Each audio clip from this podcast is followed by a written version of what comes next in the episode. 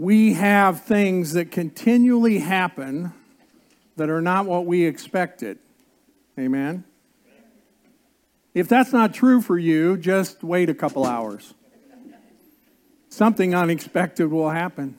Sometimes it's something we were hoping wouldn't happen. Sometimes it's the opposite of what we hoped would happen. And sometimes it's just a total surprise. But the unexpected, as the popular saying goes, should be expected. Of course, if it was expected, it wouldn't be unexpected. But what it really means is we should realize there will be unexpected moments, events, and situations. Last week, we began a new series entitled The Unexpected Life, because the unexpected is a part of life. And this morning, we're taking a look in the New Testament in the Gospel of John, chapter 11.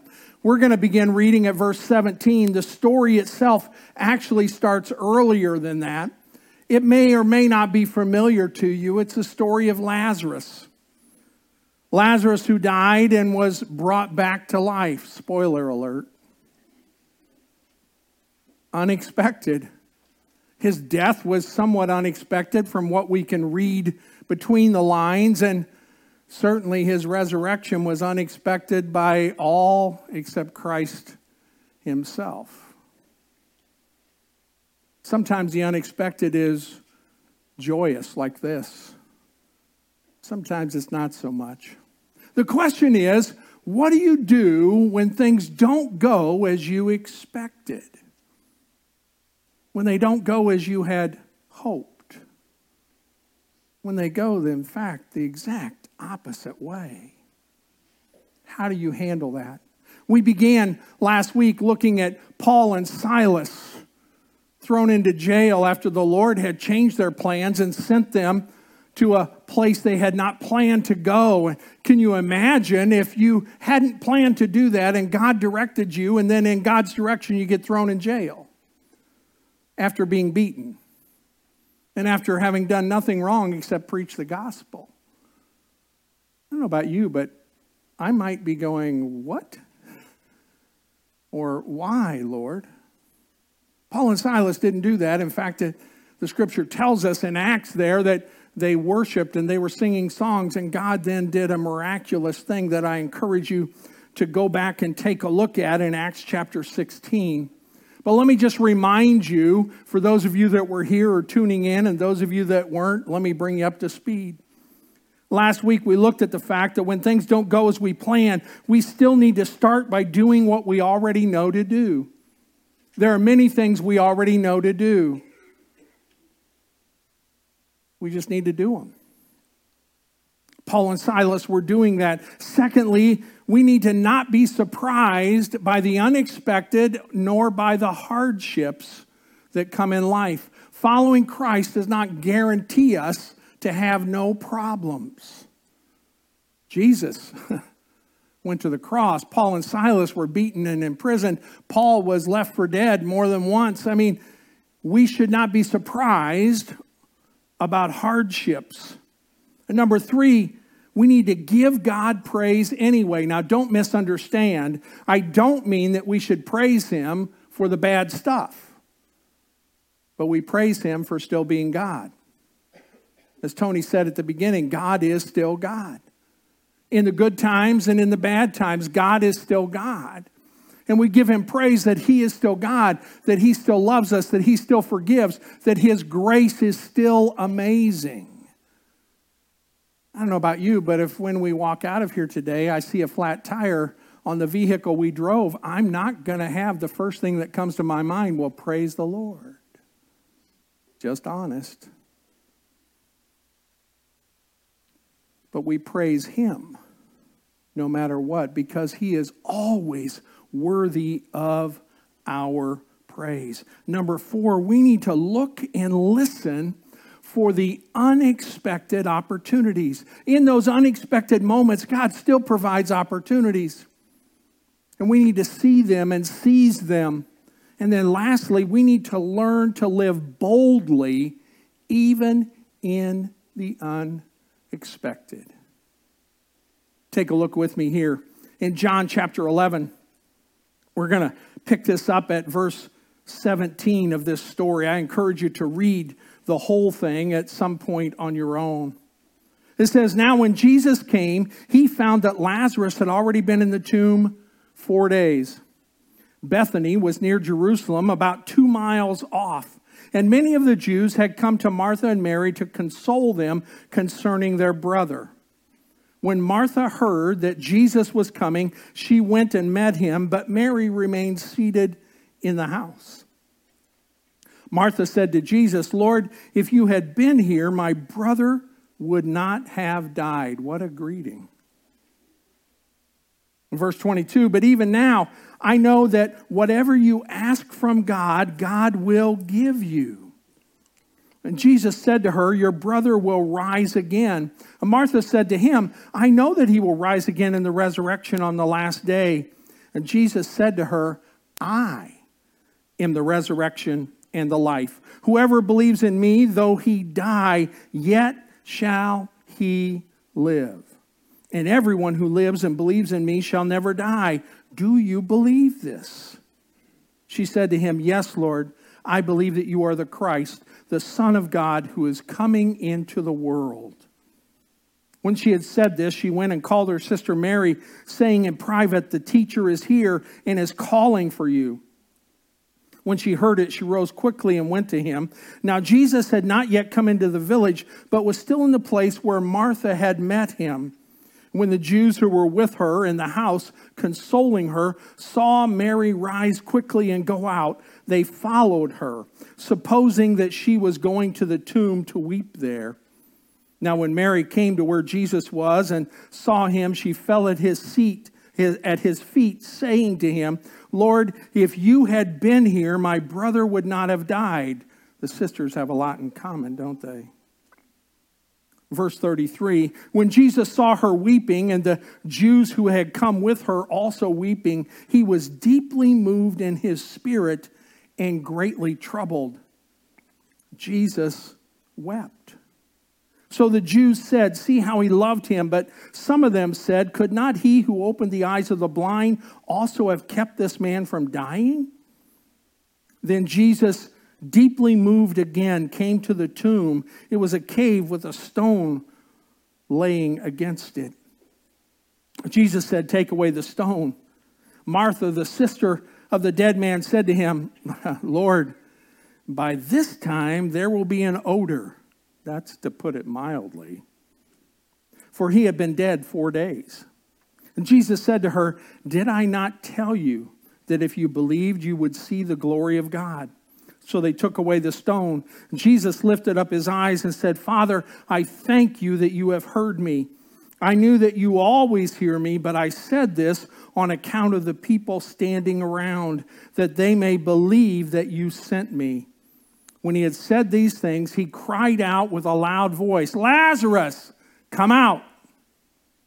The man who had died came out, his hands and feet bound with linen strips, and his face wrapped with a cloth. And Jesus said to them, Unbind him and let him go. The unexpected. I want to insert a couple of thoughts here at the beginning that are not really part of the message, although since I'm saying them, I guess they are, but they're not a part of the points of the message. Recognize from this story, this truth in the gospel, that God loves to bring dead things back to life. Things that you thought were dead in your life, dreams and hopes and gifts and abilities, opportunities. God loves to bring those back to life. God loves to bring things that are buried back out so that they can be exposed, healed, or disposed of, whichever is needed. God calls us to be unbound from our past, just like with Lazarus. And God uses all of us to help bring release to others. Notice in verse 44 that Jesus didn't go down and unwrap Lazarus, he told those around him to unwrap him. We all have a part to play. Back to the message. The first thing, if we're living this unexpected life and living it following God's direction, number one, we need to recognize that God's timing is better than ours. Oh, that's a hard one to learn. At least it is for me. Have you ever told God when He should do something and had Him not do it at that time? But God's timing is better than ours. I know that from experience in my own life as well as in Scripture, though I must admit that quite often, maybe almost always, when it doesn't go according to my timing, I forget that His timing is better than mine. We must live in the recognition that God's timing is better than ours. It doesn't mean we don't ask for things in what we understand to be the right time, but that we keep seeking His time. And when it comes at a different time, we still give Him praise. God's timing is better than ours. It has proven true throughout Scripture, it has proven true in all of our lives as well. And I don't know about you, but in recent weeks, I've been struggling with this one because some stuff I planned is going to happen at a different time. But struggle or not, it's still true. His timing is better than ours. So trust His timing. Trust God's timing. You may need to look back to be reminded of how He worked in the past. But His timing is always better than ours. So keep praying. When it doesn't happen in your time, keep praying. When it happens at a different time, keep praying. When it still hasn't happened yet, keep praying. For you see, in those prayers, God answers all of our prayers. He just doesn't always say yes or doesn't always say yes in our time. Pastor friend of mine, Charles Lake, used to say that there were three answers no, yes, or the Lord saying, I got a better idea. Trust His timing because we need to trust His heart through all of this. Secondly, leave room for God to work in your life. Leave room for Him to work in ways you couldn't have imagined. Martha and Mary both, their first words to Jesus were, If you'd have been here, he wouldn't have died. Well, God had a better idea. We need to leave room for him to work. I need to be reminded of this one. This point might be for me alone, but you're going to hear it anyway. And that is don't plan God out of your situation. I have a tendency to get the plan underway and then say, okay, Lord, do your thing, instead of going, Lord, what do you want to do? And let me plan accordingly. It'd be so much easier if I would just wait on His plan because His plan is already blessed instead of making my plans and then begging God to bless those plans. Don't plan God out of your situation. So often we leave Him out of the plan and then ask Him to bless it when it's ours, not His. Leave room for God to work even in your unexpected circumstances, which means you need to look for God in the margins, on the edges, in those places you didn't imagine it ahead of time. In other words, in the unexpected. See, God loves to work on the edges and take care of those things and then take care of the whole. He loves to work in the small places of our lives as much as he does in the big stuff. Because usually when we get out of balance with God, it's because of the little stuff that is added up, not the big thing. When we move away from God, we don't run, we start to step away or slide away. We start to slowly back off from what we know to be right. That's why last week we started with do what you already know to do. Look for God in the margins. Look for his hand even in those unexpected places, just like we need to look for the opportunities in those unexpected places. Don't plan God out. Number something, I don't remember what we're on. Realize that God cares deeply for you and your circumstances. It is um, widely said that the easiest scripture to memorize is John 11 35. Jesus wept. I mean, you just memorized the scripture right there. But we say that and miss the meaning of it. He wept at seeing the hurt and the heartache of those around Lazarus. He wept at realizing the grief they were going through. You need to understand. I don't think any of us grasp this enough that Jesus Christ is passionately and unconditionally in love with you. He cares. He cares about what you're going through and what you're about to go through. See, too often when the unexpected happens, we go, Why, God? Don't you love me anymore? And in fact, He's going, Yes, I love you even in this. We need to remember his timing so that we don't begin to move away from him in those moments and forget how much he cares for us. He cares for the big stuff and the little stuff, he cares for the center and the margins. He just cares for you. Our best witness to those who don't know Christ might be simply to let them know Jesus Christ loves you. And some of you need to tattoo this on your heart and mind Jesus loves me. The greatest worship songs ever written was the children's song that has much more meaning as adults. Jesus loves me, this I know, for the Bible tells me so. He loves us. He loves you. Okay, we're going to break character for a moment. You're going to participate. I didn't say you might, you're going to. We're going to together say, speaking it to ourselves, Jesus loves me. So we're going to do this, and you're going to say it out loud. Yes, you are. Here we go together. Jesus loves me. Now I want you to turn and look towards someone else. If no one's seated next to you, just look further away.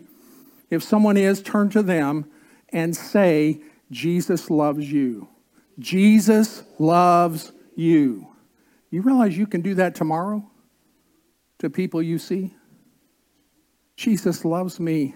Jesus loves you in the unexpected, He still loves you.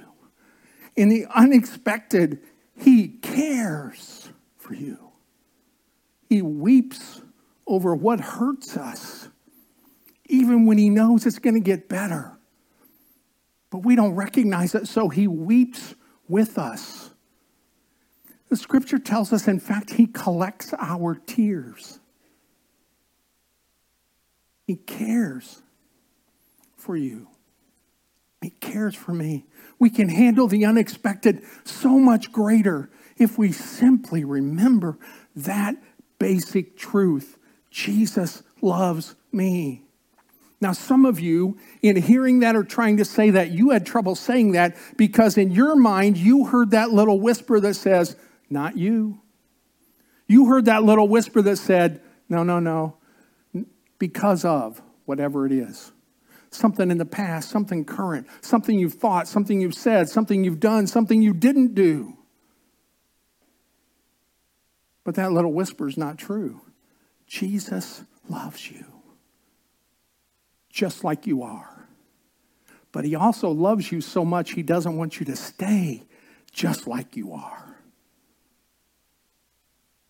The first church I pastored as a senior pastor had a lady, wonderful lady, grown up in the church, but had such a mixed up view of this whole thing of God loving her and forgiving her. I remember speaking with her at services and counseling with her at other times, and she's just going, If I could just quit doing this, then I could come to God. I go, No, that's not how it works. Just come. She's going, I, I get this together, then I can start to serve him. I go, no, that's not how it works. You just come now. Go back and study the crucifixion. There was a thief, known, proven thief, hanging on a cross beside Jesus who came to faith in Christ while on the cross. He didn't have time to fix anything. Just come. Jesus loves you. So I don't know enough. All you have to know is He loves you.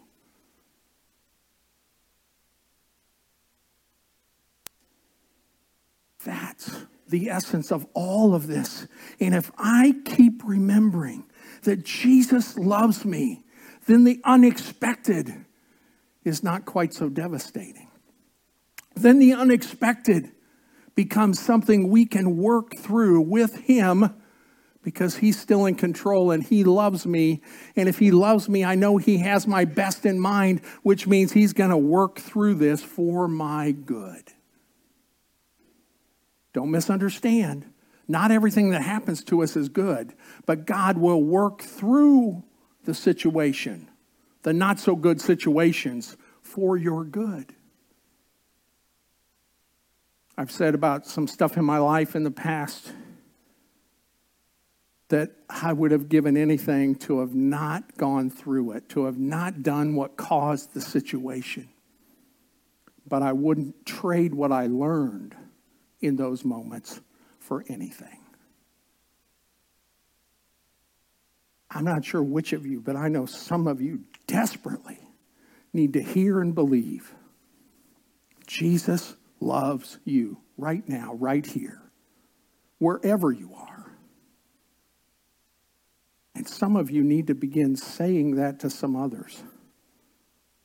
You don't have to have any fancy words. You don't have to have great theology. This is the best theology there is. Jesus loves me. Even though he knows me. That's the most amazing part of it. And then lastly, God desires to unwrap you of anything that is keeping you buried. It is so amazing to me, this scene at the grave. Jesus gets there and it says, once more deeply moved. This is after he's already wept.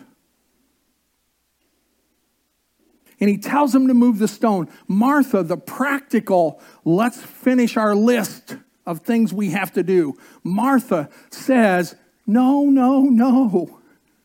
Have you ever told God no? I, I mean, like, Lord, that's not what you want to do? Yes, you have. I have too. Now, her reason was practical. Lord, he's been buried four days. We don't do embalming at this point, so the body has begun to decay. And even though we wrapped him and put spices on him, he stinks.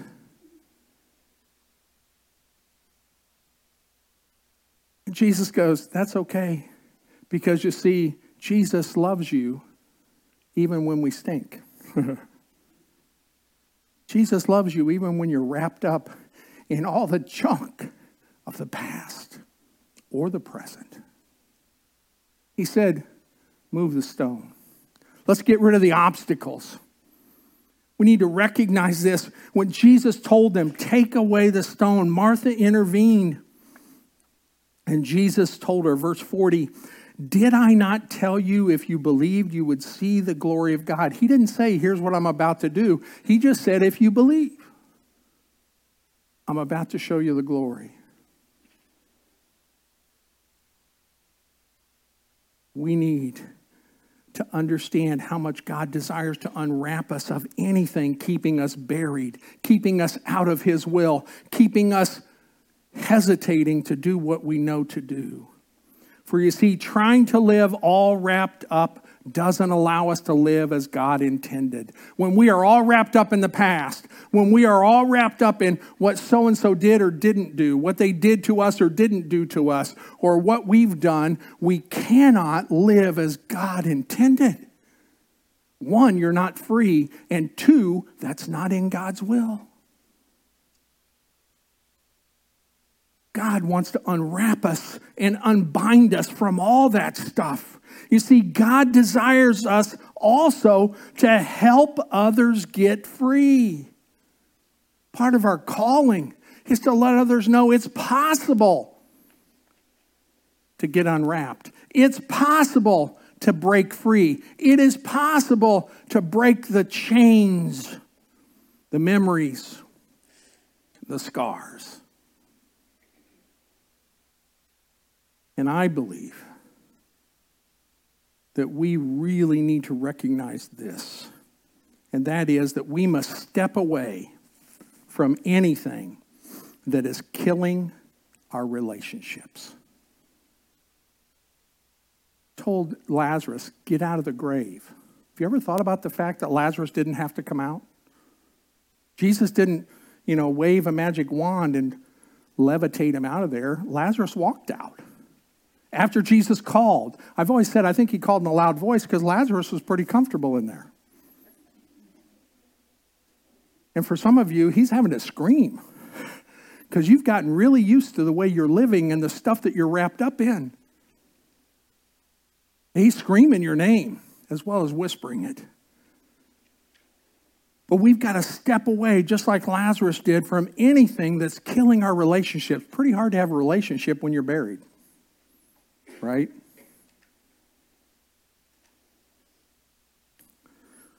And I, as I already said, am so impressed. It was our district superintendent, Reverend Lloyd Brock, that talked about this recently, and it just hit home with me that Jesus isn't the one that unwrapped Lazarus, he told the others to do it. But look at what he says in verse 45. Excuse, excuse me, verse 44 it says, Unbind him and let him go.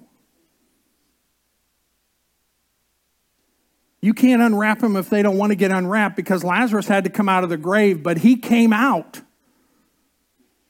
And they unwrapped him. And Lazarus went on and lived a full life after that. What do you need to get unwrapped from?